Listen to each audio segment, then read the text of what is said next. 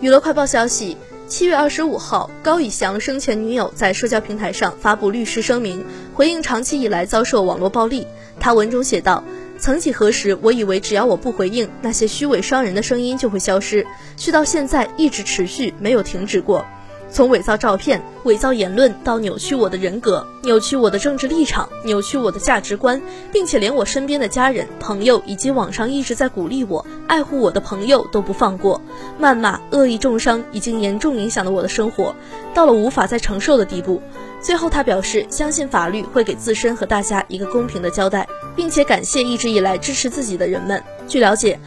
高以翔生前与女友感情很好，去年明旦，女友贝拉曾去前往看望他，还晒出花束照，表示对高以翔的思念。